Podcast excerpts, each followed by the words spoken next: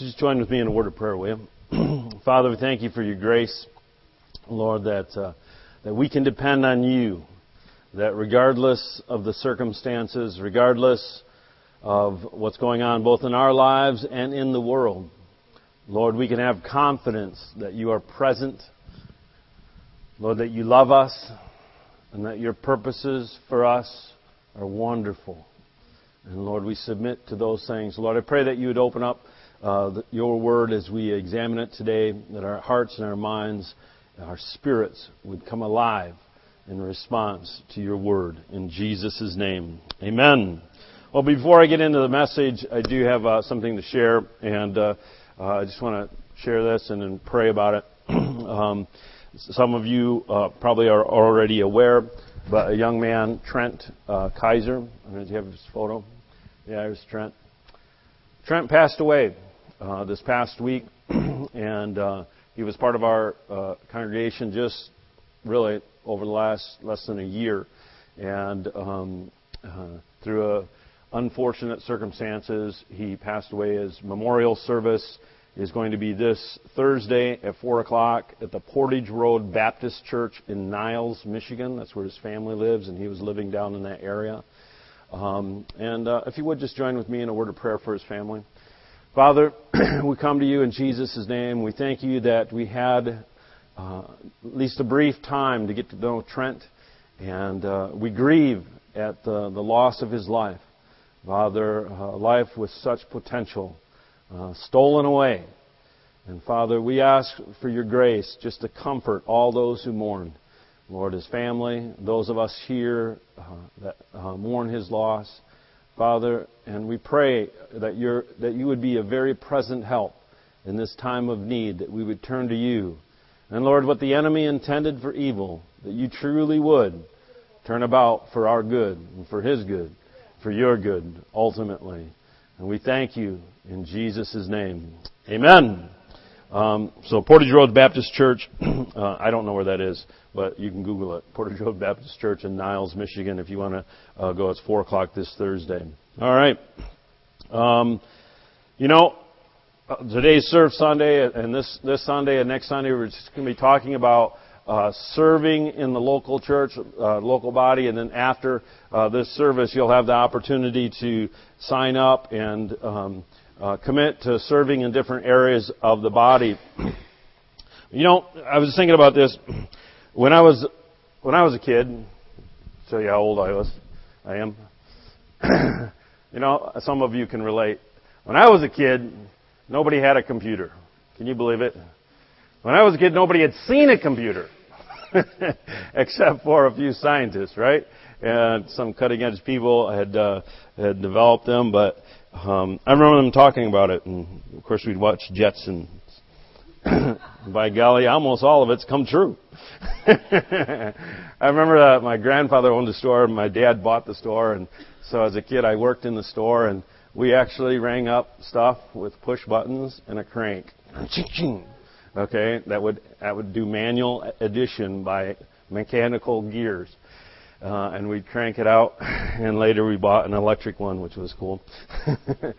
but um, I remember uh, uh, different things. This is what really got me thinking along this line. I remember when I was young, I'd watch commercials and, and advertisements for products actually talked about the product and, and the features and the, of, of the product, like the horsepower and the towing capacity if you're talking about a car. And then at, cer- at a certain point, uh, it changed, and it wasn't really about what what the product did as much as how it looked, you know, and how sexy it was, and how cool it was, and and the the appearance of it became more important than the, the, the detailed description of what it did. There was just a subtle change in how, how companies communicated their products.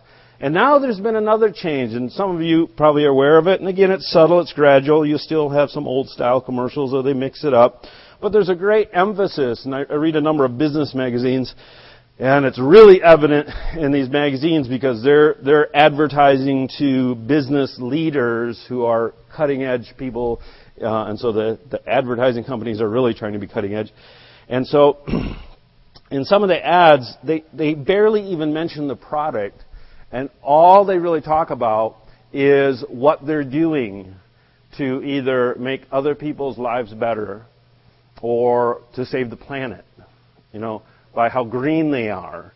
And, and the, the whole uh, emphasis of uh, the, the advertisement is uh, in, in, in kind of this um, what's the word for it? Humanitarian, you know, that they're, they're being uh, altruistic, you know. And a perfect example of this, some of you may be aware of this company called Tom's, Tom Shoes. How many know Tom Shoes?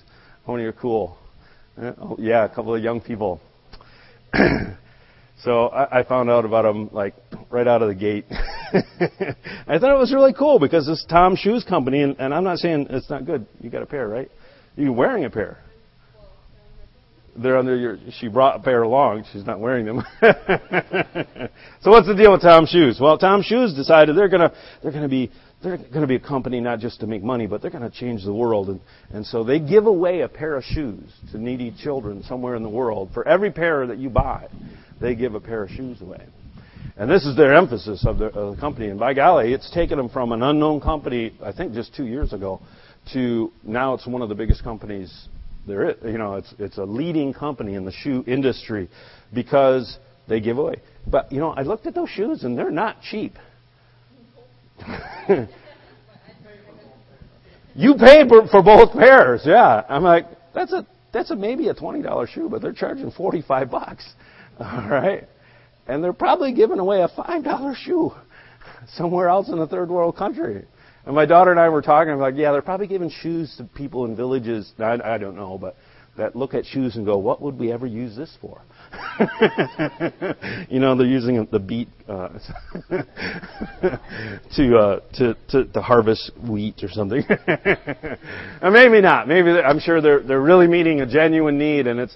It, I'm not talking uh, negatively about against that because I, I actually think it was really. Co- it was a really cool idea, but but what became, you know, the, the, the issue of why it was a good company uh, was that cool factor. What really counted was the cool factor. Um, and, and, and, that, and that, it, that by, by buying a pair of expensive shoes, you can actually help someone. Wow, that's just great. I can be altruistic. I can, I can help someone by buying shoes. This, I don't know if this is connecting, but to me, think about that. Right? Buy a pair of expensive shoes and help the needy. And so you go out and buy expensive shoes and think you're helping the needy. And you are, in one sense. But at a drastic different level, in a drastic different way you know, that, that's out of, out of an excessive surplus. By gratifying some, one of your desires, you, in passing, do something good for someone you never have to look at or even visit their country, let alone care for their real need. And, and Tom Shoe's company, I mean, they're doing it they're out there and delivering those shoes, and that's great. But they've just kind of tapped in, uh, uh, and, and that's just typical of, of, of, of a marketing strategy that's using the desire to do good, which is a good desire, to make money. You know, and to satisfy this desire in us in a way that isn't really uh, at the same level of self sacrifice that Christ calls us to. Um, you know, it's universally understood that living uh, a self serving lifestyle is probably the least satisfying lifestyle of all. A self serving lifestyle is the least satisfying. But very, very few people really live in this altruistic way. Very, very few are able to, to transcend ourself and live for others consistently and with abandon. Yet this is exactly how Christ lived. That's the lifestyle that he demonstrated. And it's the lifestyle that the Bible calls us to for thousands of years. This is not a new marketing strategy to build a church or to build a company. It's the call that Christ has, has called each and every one of his followers to. It's, it's, it's, it's the commission that God has given to each one that hears that we can step out of our self-gratification lifestyle and into a lifestyle of self-sacrifice and service. A lifestyle that demonstrates the character and nature of Jesus Christ. And so that's what I want to talk about. In Philippians chapter 2 verse 1, if you'll read along with me, we're going to read it from three uh, different translations and then just talk about it uh, for a few minutes. Philippians chapter 2 verse 1. I'm going to start in the New King James. It says, therefore, there, this is Paul addressing the church in Philippi, um, writing to them about how to live a Christian life. It says, therefore, if there is any consolation in Christ, if any comfort of love, if any fellowship of the Spirit, if any affection and mercy, fulfill my joy by being like-minded, having the same love, being of one accord, of one mind. Let nothing be done through selfish ambition or conceit, but in lowliness of mind, let each esteem others better than himself. Let each of you look out, not for his own interests, but also for the interests of others. From the Amplified, this is three times as long. it says, So by whatever appeal to you there is in our mutual dwelling in Christ, by whatever strengthening and consoling and encouraging our relationship in Him affords, by whatever persuasive incentive there is in love. Think about that. By whatever persuasive incentive there is in love. And true love has an incredible persuasive incentive. Fake love doesn't but true love does.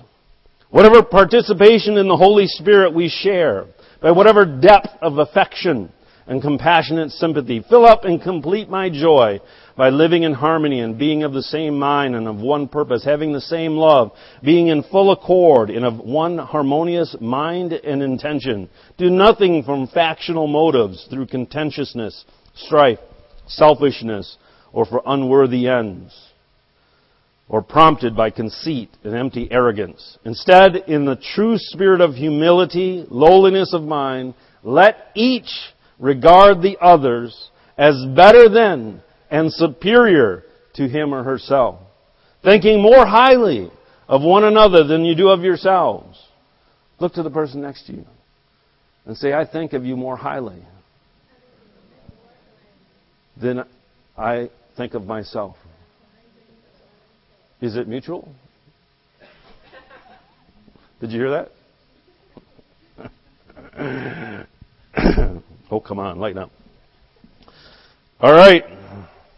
Let each of you esteem and look upon and be concerned for not merely his own interests, but also for the interests of others. From the message, is a more modern paraphrase, it says, if you've gotten anything, I like how he puts it, if you've gotten anything out of following Christ, if His love has made any difference in your life, if being in a community of the Spirit means anything to you, if you have any heart, if you care, then do me a favor.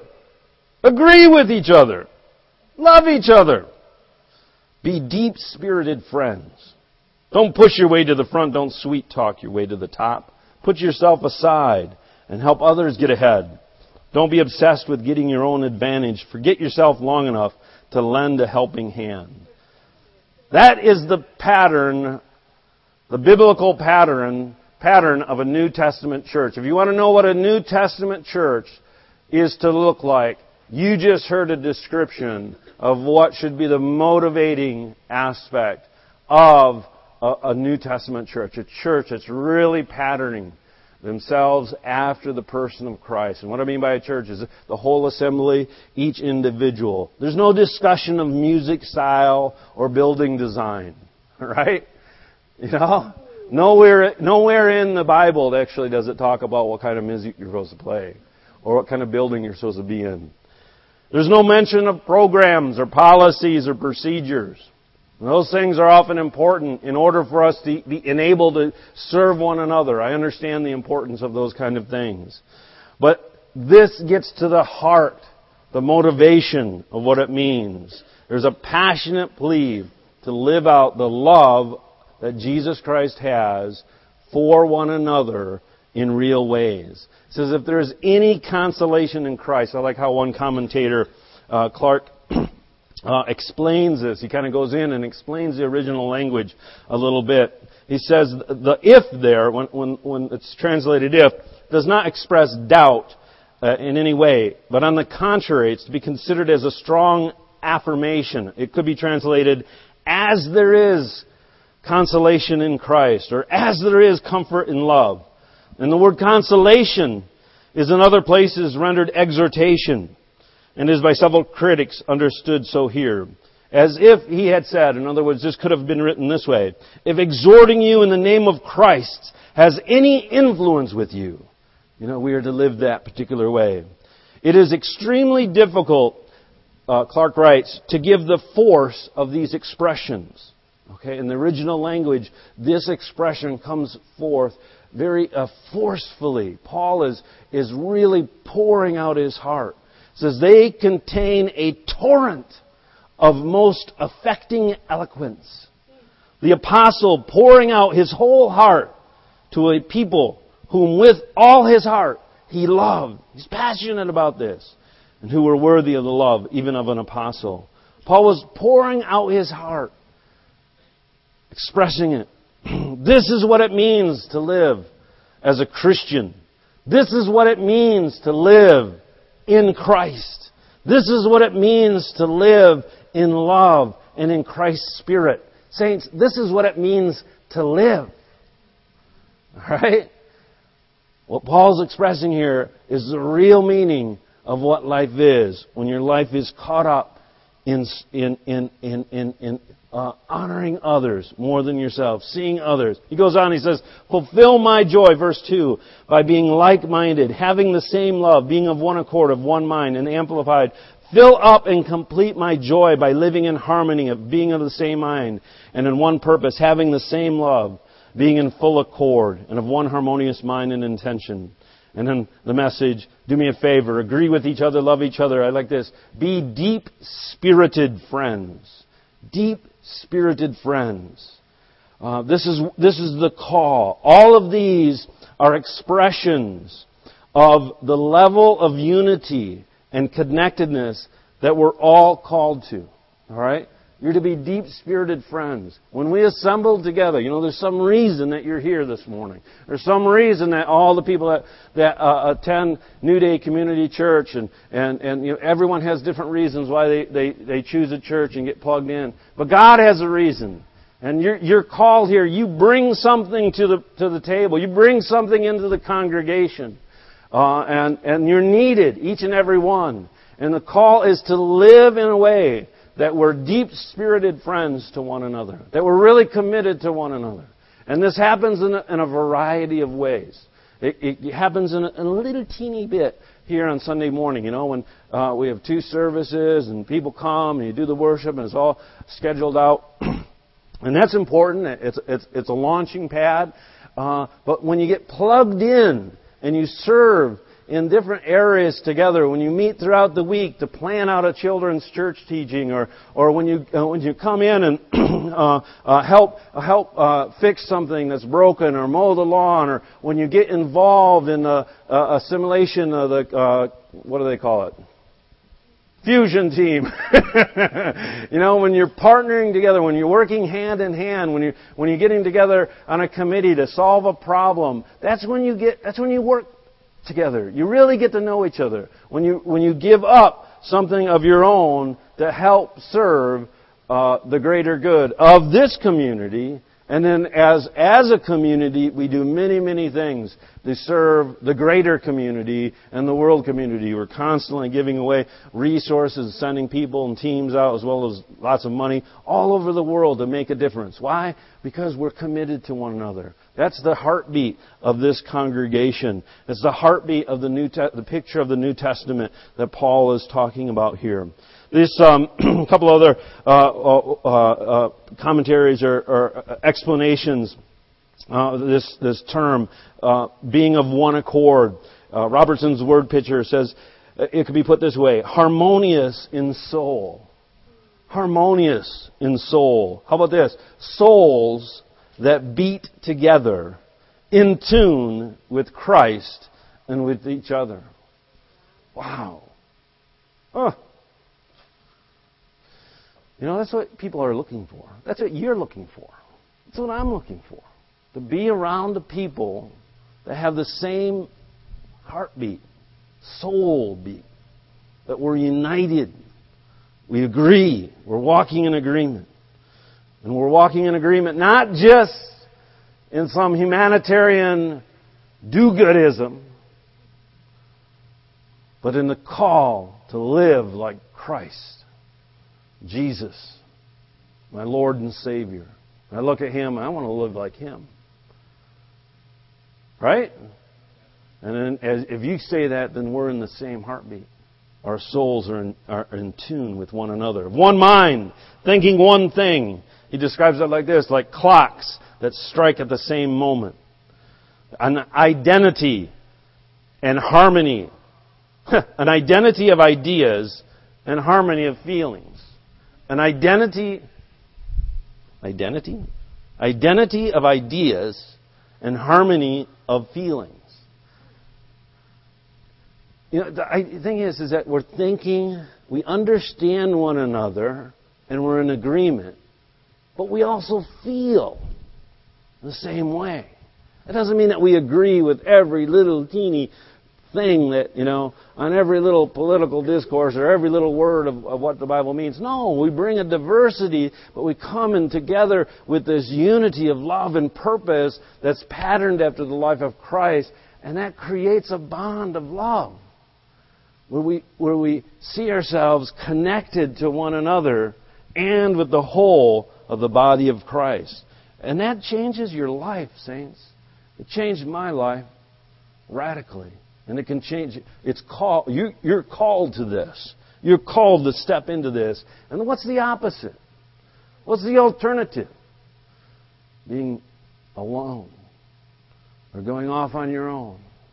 Or getting caught up not in the identity of Christ, not in the unity of Christ, but in unity with some other alternate call or alternate direction that will leave you ultimately empty and alone. John Wesley writes concerning this verse, says, Seeing Christ as your common head, having the same love to God, your common Father, being of one soul, I like this, animated with the same affections and tempers, as ye have all drank uh, to one spirit, of one mind, tenderly rejoicing and grieving together. There's things in life that cause us to grieve. There's things in life that cause us great rejoicing. That we have a, a community where we can do that together. It doesn't happen automatically. It happens as you give yourself to one another, as you set aside your own desires and you see others as being more important. You esteem others better than yourselves. Verse 3 and 4 it says, Let nothing be done through selfish ambition or conceit, but in lowliness of mind let each esteem others better than himself. Let each of you look out not only to his own interests, but also to the interests of others. Clarke says about this, let nothing be done through strife. Never be opposed to each other. Never act from separate interests. You're all brothers and sisters.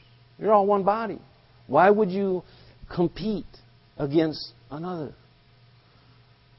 This is, this is, this is why marriages fail because they get too concerned with their own needs instead of seeing that their own need is best met by meeting their spouse's need. And when both spouses have that passionately, then that marriage becomes passionate because each is concerned not with meeting their own need, but with meeting the other need. And your own need is not unmet because your spouse is motivated by meeting your need. Are you getting it? And that in that relationship, both needs are met by being selfless. All right? And the same principle applies to the church and to every relationship. As you pour out yourself for others, that's when your greatest needs are met. Uh, Clarke says, never be opposed to each other, never act from separate interests. You're all brothers of one body. Therefore, let every member feel and labor for the welfare of the whole.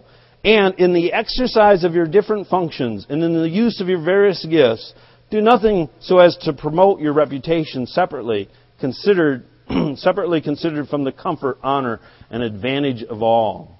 Uh, let me read this. It says, But in lowliness of mind, having always a humbling view of yourself. And this will lead you to prefer others over yourself.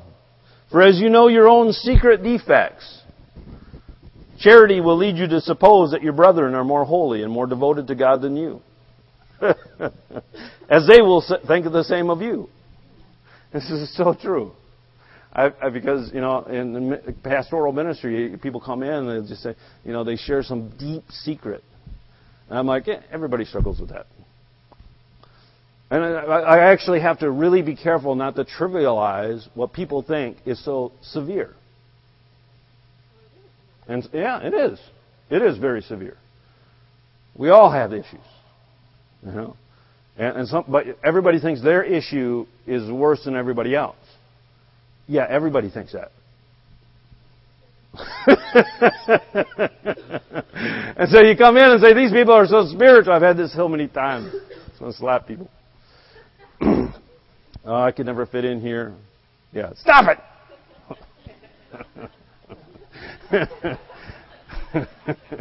I can never fit in here. Everybody else is so spiritual. I'm like, just get to know us for a little while. get to know us better. You'll find out. Because we have secret issues, and so you have secret issues, and say, "Oh, this this person must be holier than I. They they're more connected, you know." And they're thinking the same of you. The word here is, "Hey, quit thinking about yourself." What need can you meet? Pour yourself into that. And in doing that, you're actually you'll find that that secret defect has less effect on you has less power over you. If it's a sin, you can walk free from it because it no longer it's no longer feeding you. Because you can feed on the love that you have when you invest in the lives of others, even if they don't return what you give. Eh? Because ultimately you're giving not to a particular individual or a Sunday school class. I mean, you pour your heart out to invest all the time to teach these kids and they just run out of the room, you know, and disobey. You're not serving, you're serving them, but ultimately you're serving the Lord Jesus. And He will not let you down. All right? He will not let you down. That's the motivation that keeps us faithful. Let nothing be done through selfish ambition or conceit. Listen, this, in order for this to work, it has to work 24 7.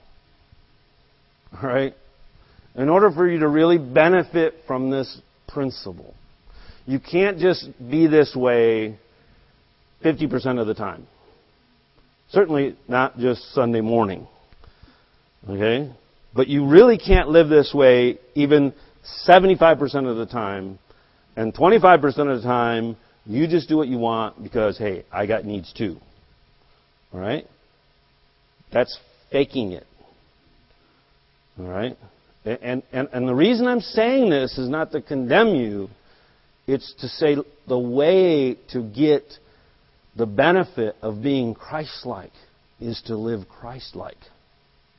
And then if you're not living Christ like, can I get this more simple? You won't have the benefit of it. Jesus wasn't self sacrificial 75% of the time and 25% of the time yelling at his disciples to go get him you know, caviar and filet mignon. Okay? Are you hearing me? Jesus was hungry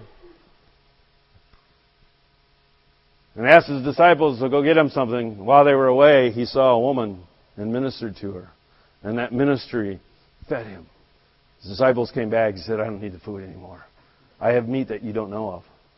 What was it? He served someone that his disciples would not even lower themselves to talk to. You remember the story I'm talking about? The woman? they were shocked that he even talked to him. He talked to her. He was built up to the point where he didn't even need to eat. He was full, full on God. This is Christ-like life. It must uh, apply all the time. Evaluate your life, please, through this filter. The filter of is this act, thought, belief, or behavior being done out of selfish ambition? Now, don't interpret selfish ambition in, in, a, in, a, in a way that means, you know, just to make money or to get to the top of the corporate ladder. Because that may not apply to you. All right? If you're not interested in the corporate ladder, your selfish ambition isn't going to come across in trying to get a promotion. If your if your if your uh, uh, interests are more like being the best gamer in your community, you know, or having you know the most stylish clothes, or whatever it is, are you understanding me? You know, don't say, "Oh, that doesn't apply to me because I'm not really interested in in, in a, career or driving a nice car." Okay, well, what is it that yourself is interested in? And it's different for each of us. And that self is what needs to come and bow and, and, and, and serve. Bow down before the Lord Jesus by serving one another and serving others. Uh, it means don't. It, I like Thayer's de- description of this word. It says courting distinction. Courting distinction. That means trying to find a way that you're distinct, you're different. now it's okay to have your unique style. It's okay to to be you, but but not in a way that that that you know that affirmation that you get uh, is is what you depend on for your identity. Because what you depend on for your identity is the affirmation you receive from the Lord Jesus when He rewards you in secret for those things that you've done. Are you hearing me? All right. That's Christ's call. Jesus said, uh, Jesus said, if anyone desires to come after me, this is in Luke 9:23. If anyone desires to come after me, let him deny himself or herself, take up his or her cross daily and follow me. Daily, daily, every day. We need to see how can I live Christ-like in this situation. Whoever desires to save his life will lose it, but whoever loses his life for my sake will save it. For what profit is it to a man if he gains the whole world and is himself destroyed or lost? Christ calls us to live at a level of selflessness that exceeds TOMS shoes. that exceeds market do-goodism. Okay? Are you hearing me? let nothing be done means nothing. Anytime we let self come to the front and and uh, and be fed, it robs us of the life of Christ. Anytime we let self come to the forefront rather than Christ, and we feed it, it becomes strong and it robs you. It robs you of life. It robs you of life. This is I'm not motivated. I'm not talking to you in order to get something out of you. I'm trying to show you what the Bible says this is. This is the way to the fullness of life. It's by following Christ's example. We can't feed ourself in secret and expect Christ's life to shine forth from us. So you have to apply this when you're home alone. When you're deciding what to do, Friday evening, Sunday evening, Tuesday afternoon, when you're deciding what to read or what to watch or what website to visit. What is motivating you at those times? Is it to be more Christ-like? Is it to meet someone else's need? And in so doing, be like Christ and receive from Him the affirmation that gives me the zeal to live even more passionately for Him. Or is it just satisfying some carnal desire because maybe I'm feeling lonely or feeling hurt?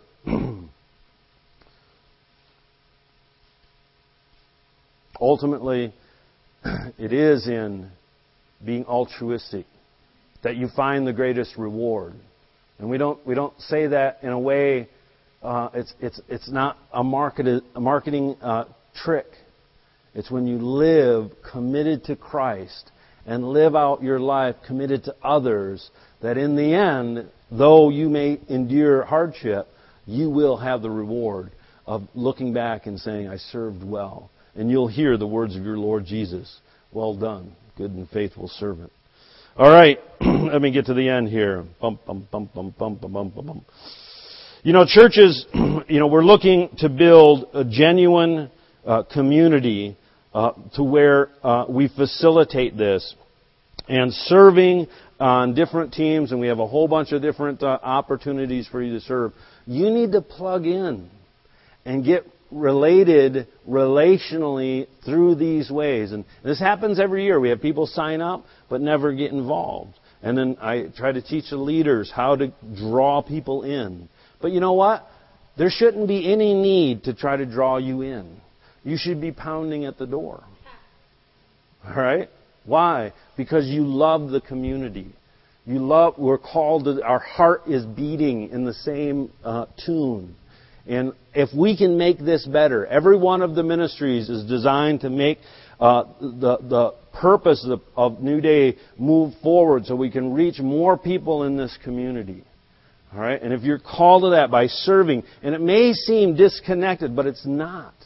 We purposely avoid doing stuff that's disconnected to the purpose of reaching out and, and, reaching up to God and reaching out to others and getting ourselves healed up. So in every area you can, uh, if you, you, serve, and and I understand. I was just talking with someone, I again, uh, just the other day.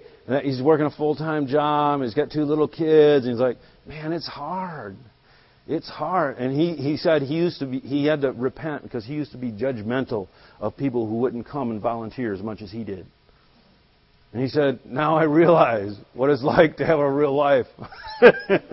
I understand how difficult it is, how to work, have kids, but it's important. And, and find ways to involve your family life and your kids into the community of the church. And we're not asking you to serve 40 hours a week, you know, one or two a month even is what most of it boils down to, unless you're in the worship team or some other ministry teams that require a little more than that. But it's in doing that. Is it one example? Of course, you learn it here, and then you do it not just here, but elsewhere. You serve wholeheartedly coworkers and family members and neighbors. You learn the pattern, and then you reproduce it elsewhere. That's the call. You're called into this. We try to facilitate it by giving you opportunity, but it's between you and Christ that the Spirit of Christ reproduces the heart of Christ in you so that you can meet the needs of others. Amen.